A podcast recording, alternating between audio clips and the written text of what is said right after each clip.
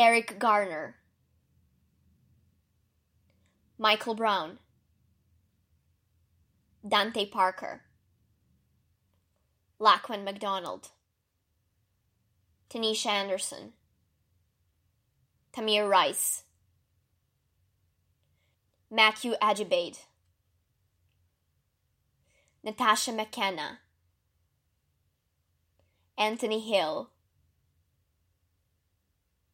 Philip White, Walter Scott, John Crawford III, Ezell Ford, Michelle Cusseaux, George Mann, Akai Gurley, Rumain Brisbon, Frank Smart, Tony Robinson, Mya Hall, Eric Harris, William Chapman II, Alexia Christian, Brandon Glenn, Victor Manuel La Rosa, Jonathan Sanders, Freddie Blue, Joseph Mann, Salvador Ellswood, Sandra Bland, Albert Joseph Davis, Darius Stewart, Billy Ray Davis, Samuel DuBose, Michael Sabbie, Brian Keith Day, Christian Taylor, Troy Robinson, Felix Kumi, Keith Harrison McLeod, Junior Prosper Lamontez Jones, Peterson Brown, Dominic Hutchinson, Anthony Ashford, Alonzo Smith, Tyree Crawford, India Kager, Lavante Biggs, Michael Lee Marshall, Jamar Clark, Richard Perkins, Nathaniel Harris Pickett, Benni Lee Tignor, Miguel Espinal, Michael Noel, Kevin Matthews, Bettie Jones, Keith Childress Jr., Jeanette Wilson, Randy Nelson, Antronie Scott, Wendell Celestine, David Joseph, Calin Roquemore, Christopher Davis, Marco Loud, Peter Gaines, Torrey Robinson, Darius Robinson, Kevin Hicks, Mary Truxillo, Demarcus Semer, Willie Tillman, Terrell Thomas, Sylville Smith, Alton Sterling, Philando Castile, Terrence Crutcher, Paul O'Neal, Alteria Woods, Jordan Edwards, Aaron Bailey, Ronell Foster, Stephen Clark, Antwon Rose II, Botham Jean, Pamela Turner, Dominique Clayton, Christopher Whitfield, George Floyd. George Floyd. Hello, everyone, and welcome to another episode of Tell Me a Story. My name is Ljubica. And I'm Sara, and today we're going to talk about the history of racial discrimination and police brutality in the United States. The names you heard at the beginning of this episode are names of the victims of police brutality in recent years. Almost all of them were African American.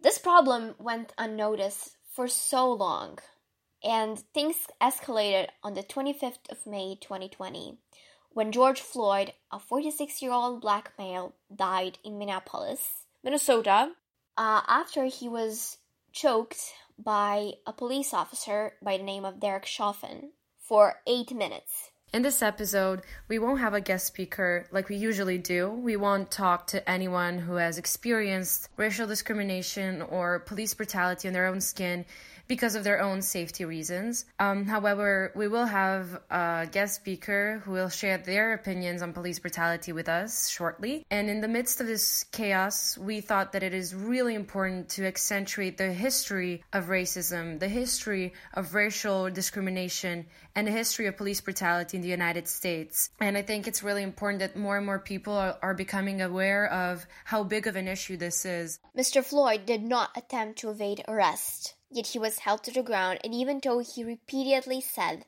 that he cannot breathe, Officer Chauvin refused to remove his knee from Mr. Floyd's neck until, that is, Mr. Floyd died.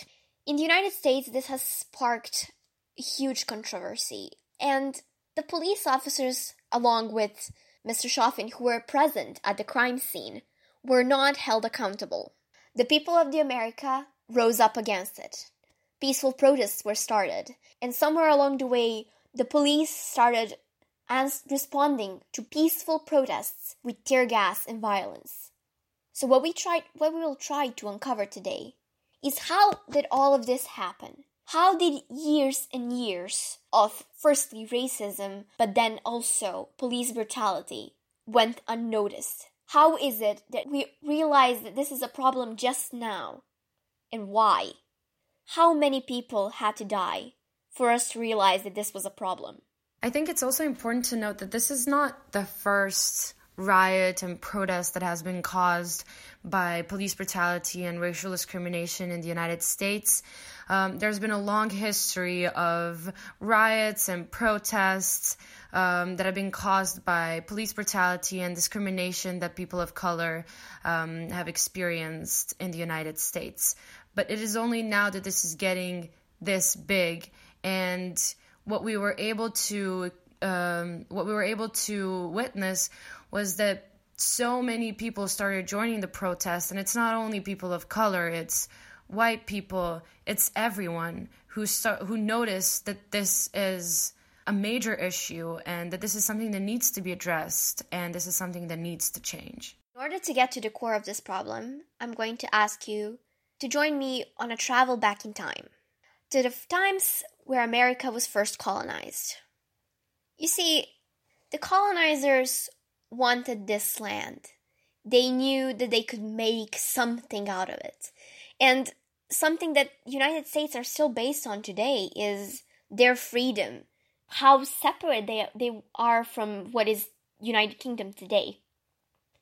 Firstly, in order to colonize that land, people that we now know as American citizens had to chase away and murder thousands and thousands of people that lived on that land. Some of them were enslaved, some of them brutally killed, some of them died of illness, and some of them were chased away into an entirely different climate. That is how far they had to go. They changed the climate. But the problem here starts when the colonizers realize that for them this isn't enough. And so they start taking slaves from Africa. And at first, those weren't large numbers.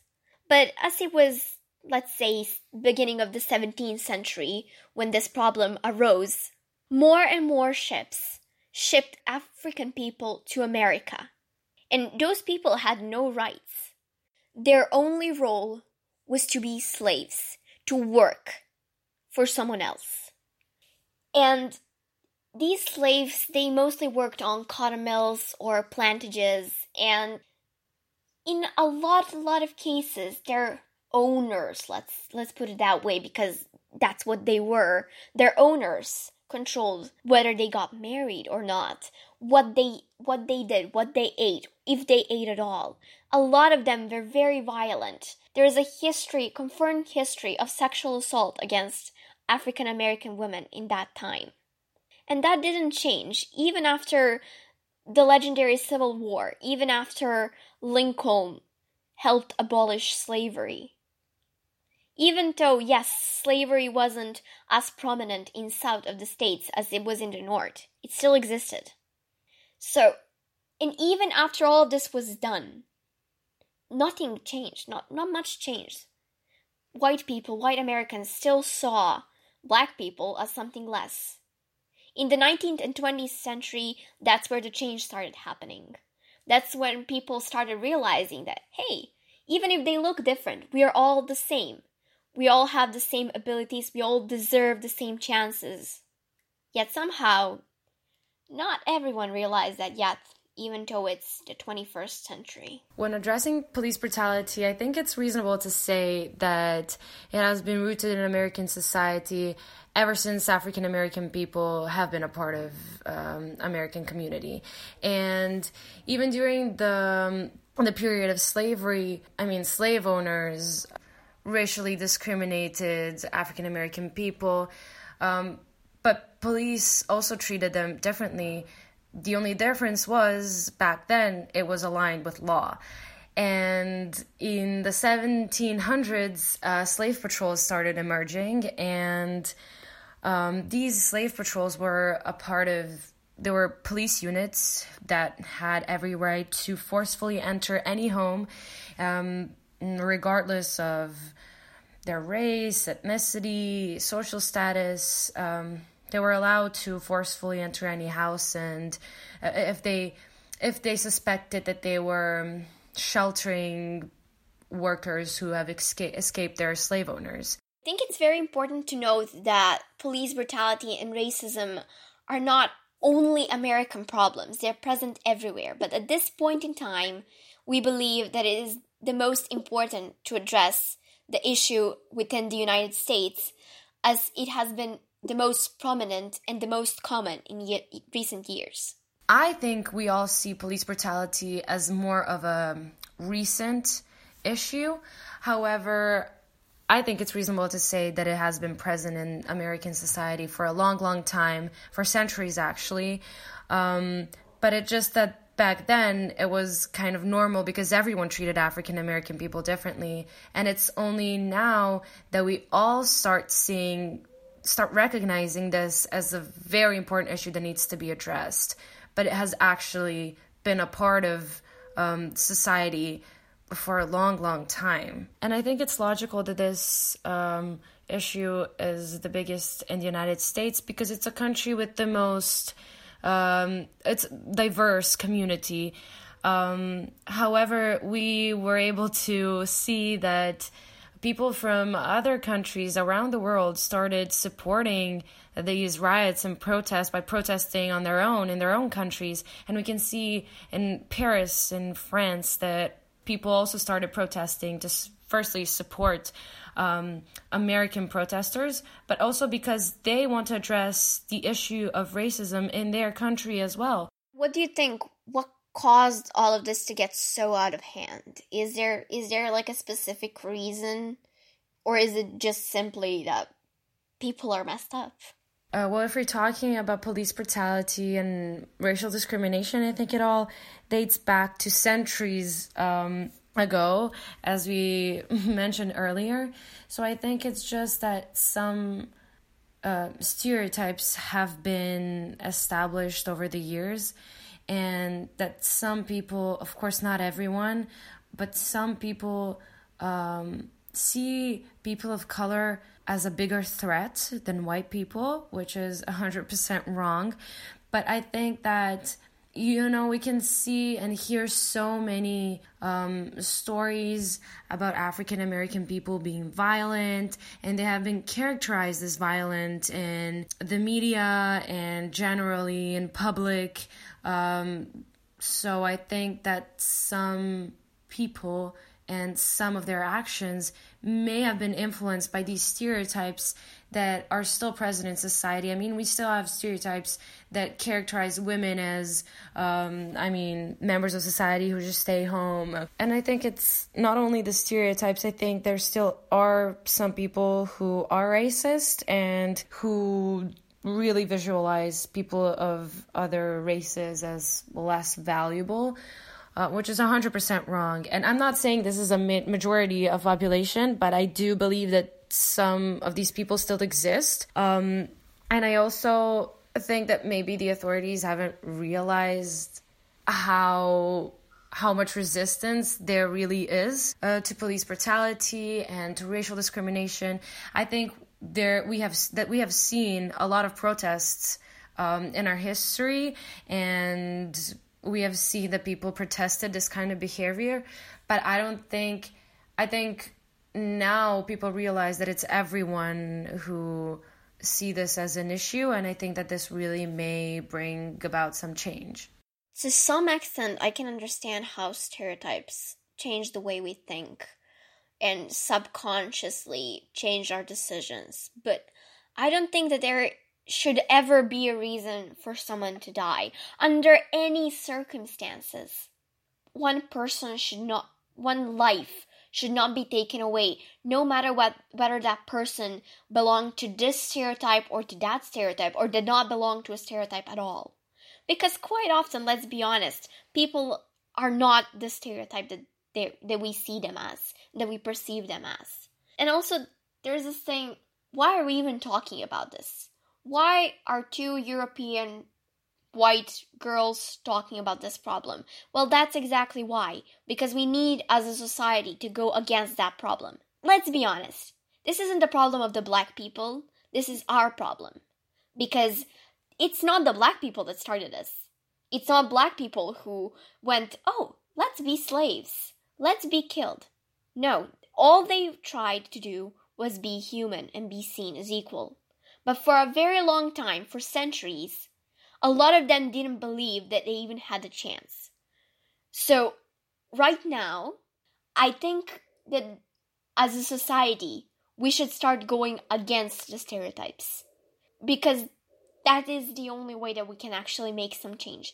To stop with stereotypes, especially stereotypes on who deserves to live and who deserves to die. Because that that's not even a stereotype, that that's a whole nother thing, which is very, very warped and very, very wrong.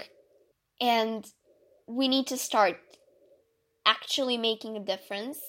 But in order to make a difference, all people, white of color, no matter the gender, the sexuality, the opinion, or whatever, need to join together and to work on actually solving the problem and abolishing the stereotypes and punishing those who believe that someone is less worth than they are just because of their skin color. So I told you in our first episode that um, in Chicago last summer I learned about Chicago police tortures of 70s and 80s.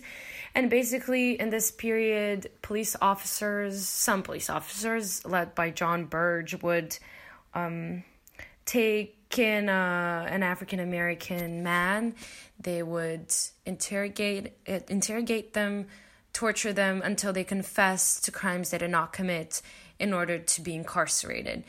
And I remember that I was appalled um, with impunity that police officers enjoyed because they were not indicted for a long, long time.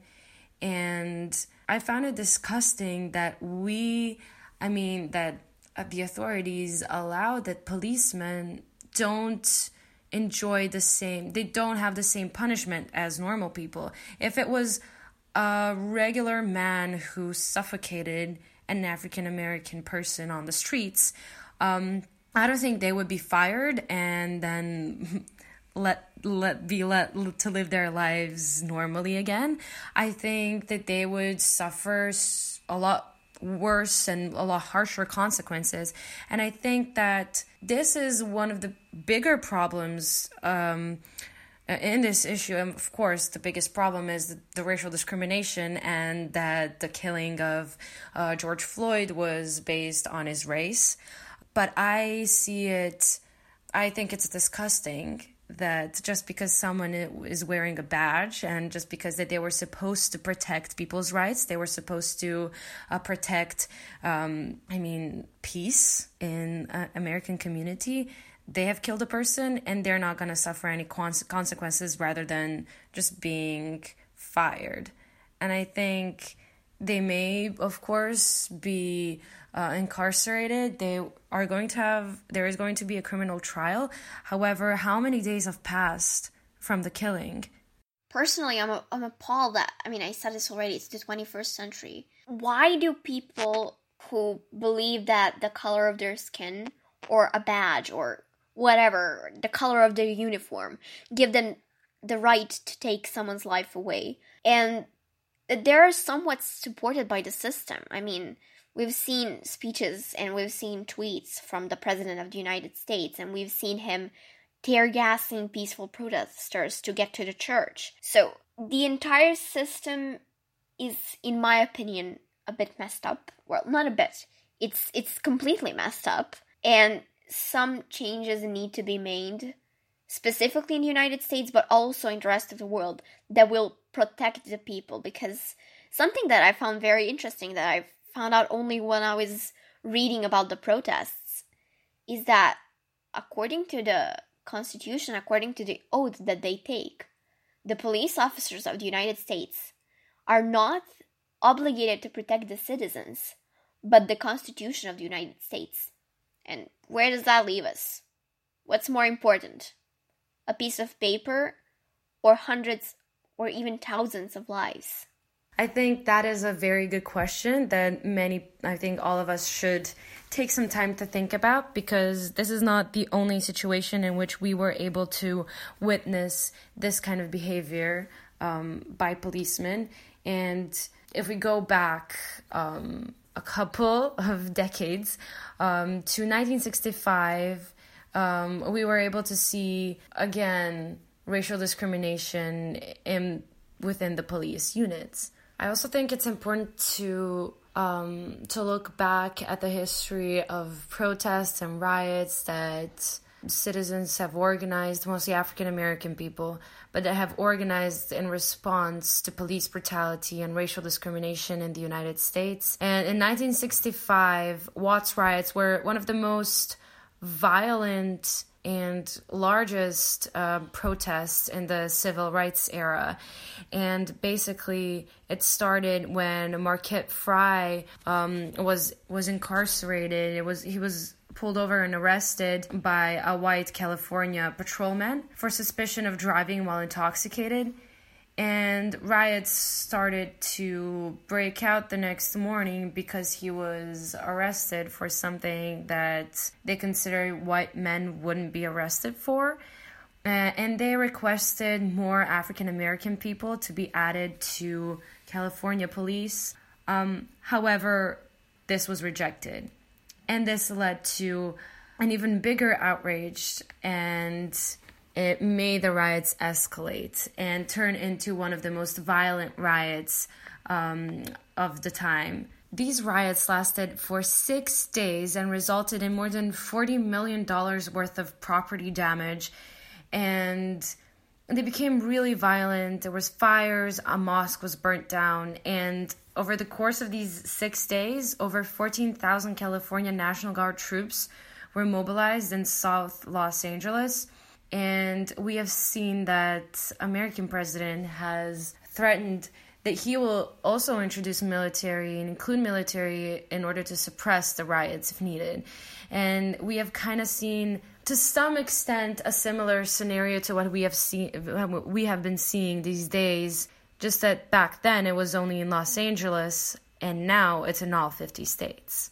Also I think one could argue that now this is almost a worldwide thing because as you mentioned earlier paris is has stood up against this and there have been protests in london i think in berlin as well.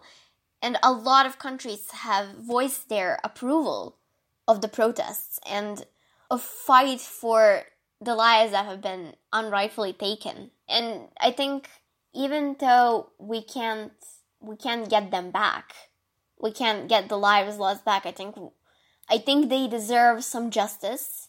And I think that the future generations deserve that we assure that this never happens again. I completely support the riots because I think that people should not just sit back and um, accept the, what has been going on and what has been done to African American people.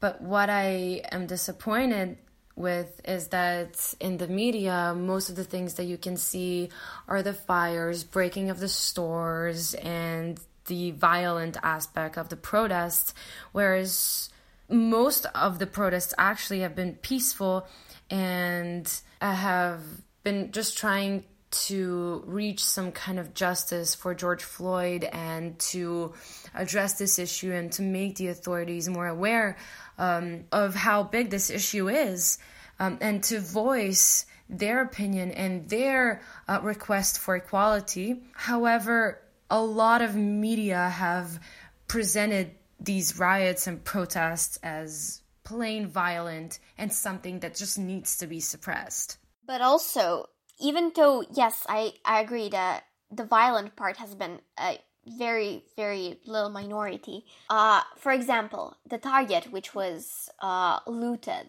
one of the first, one of the first, I guess, escalations of the protests, Target, the company, has released a statement saying that they can afford to pay all of the all of the workers until the target is repaired and they can afford to not work for a while.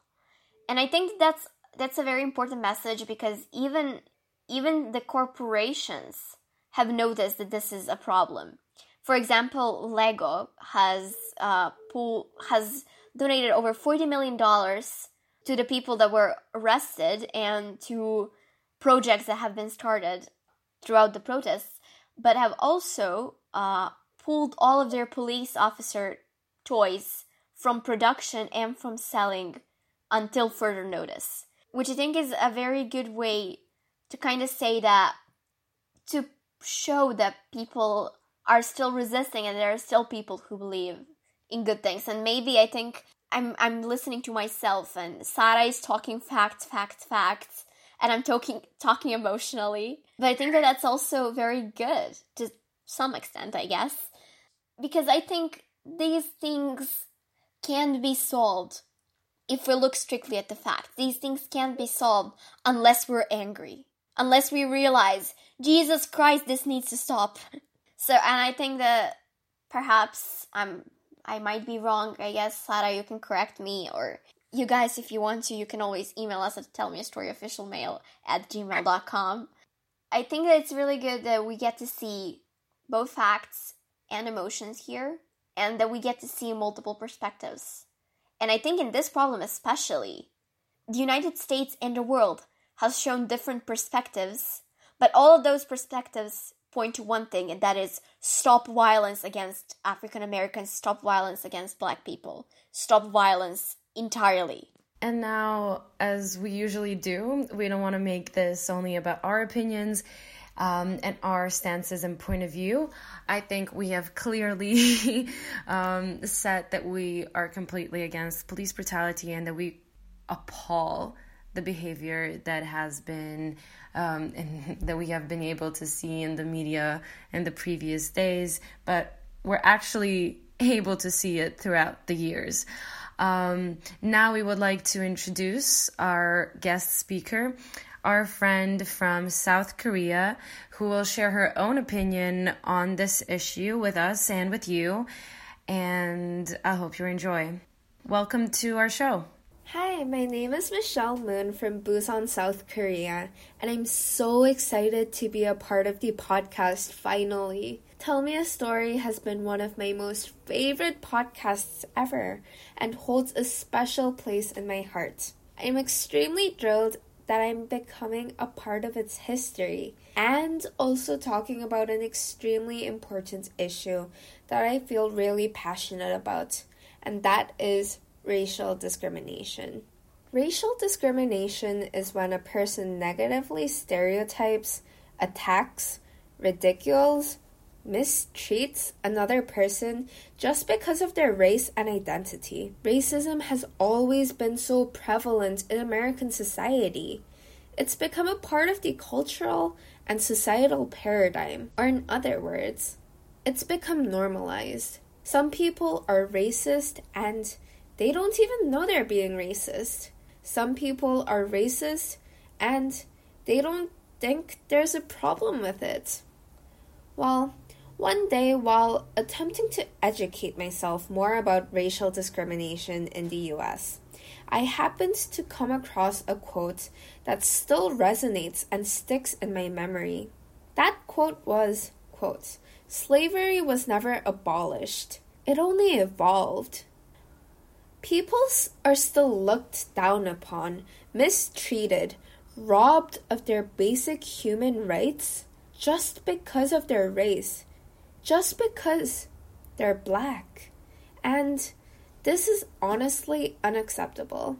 We are living in the 21st century, and we should not have to still deal with this problem of systematic racism. For my opinion on the way the US government has been responding to this problem, well, I don't think the government has been doing much. But I want to take this opportunity to suggest a few ways the government could adjust to help. It's hard to say, but it'd be impossible to bring back the lives of George Floyd and all the other innocent lives that were taken as a result of violence and injustice stemming from racial hatred and discrimination. We can't change what has happened. We can't change history. And They will always be a part of our history, in our hearts remembered. But there is sure one thing we can change, and that is our future. Together, we can try to influence and educate our younger generations and even our current generation to speak up for racial minority groups as well as to never tolerate racism. We need to learn what racism is and what we can do to stop racism. And that starts with education. Also, the problem with police brutality is just so devastating. Police are people who serve our community. They should be trusted. And we depend on them for life or death situations. The other day, I was watching a video on how easy it is to become a police in the United States. It requires only nine months of training and schooling, and does not require a college degree. That may explain why there is a lack of security within the US's police system. And I feel like police officers who do not follow basic and just procedures must, must be subjected to appropriate punishment and or re-education. The police who had murdered and tortured George Floyd was not when he had over 17 complaints against him. I repeat, 17. These are, I think, some of some first steps the US government can take to appropriately respond to the problem of police brutality as well as racism, systematic racism. I feel like one thing we need to always keep in mind is that all lives matter. It's not only black lives, but also mentally ill black people, black females, the LGBTQ plus community, Asians, Muslim Americans, Mexicans, Palestinians, the list goes on. On June 23, 2012, we had a horrendous incident where four correctional officers literally boiled, boiled, and tortured a black man who was suffering from schizophrenia and cocaine possession. It took around an hour to two hours for him to die. And the heat of the water was so high that his skin was literally peeling off. His name was Darren Rainey. More recently, in 2017, we had a young woman raped, murdered, and left dead inside a freezer as if she was something for something to be used, something to be objectified. Her name was Kenneka Jenkins, and everyone who is a race minority should bond together and fight for this justice because we all deserve to be treated equally and justly. We should not be looked down upon, degraded, nor robbed of our basic human rights. These are our basic human rights. Everyone has their own special entitlement to their basic human rights, and no one should be able to rob someone else's human rights. Also, remember silence is violence. And if we don't act now, when? When will we act? When will we make change? Will we leave the problem looming in our paradigm unattended? No. Well, at least I don't think that'd be a smart idea it? Do everything you can to support the protests, donate to the cause, and speak up about it. to bring about change and to achieve justice, equality, and basic human rights for all lives and races and ethnicities and genders. We start a new decade, 2020, and I hope, I dream that everyone can cherish one another and we can all achieve equality for all. Thank you. Thank you for taking the time to talk to us. Um, I think I think we should kind of elaborate on the reason we are making this episode in the first place. And it, it has been, I think, a bit informative, perhaps. But both Sara and I firmly believe that in this situation, silence is violence. And that sentence has been thrown around a lot these days. But as I said, this is our problem as much as it's a problem of the African American people, or even more so, because we are the ones that started it. And I think our message should be pretty clear at this point, but let's let's put it in a more concise manner, and that is let's stop violence against people for absolutely no reason. And even if there is a reason, there should never be violence. There is never an excuse for violence. And let's work as a society to stop the stereotypes, to stop the unhealthy stereotypes, and to learn to live together as a community and to learn to love each other for things that make us different rather than hate because of something as trivial trivial as the skin color. So I think the message of this podcast is love. So we would like to thank our guest speaker for talking to us today and to thank all of you for listening to us. Um, and as always, we have a quote ready for you. And this time, we think that it's really important that you really think about this because this is something important. This is an excerpt from a police code.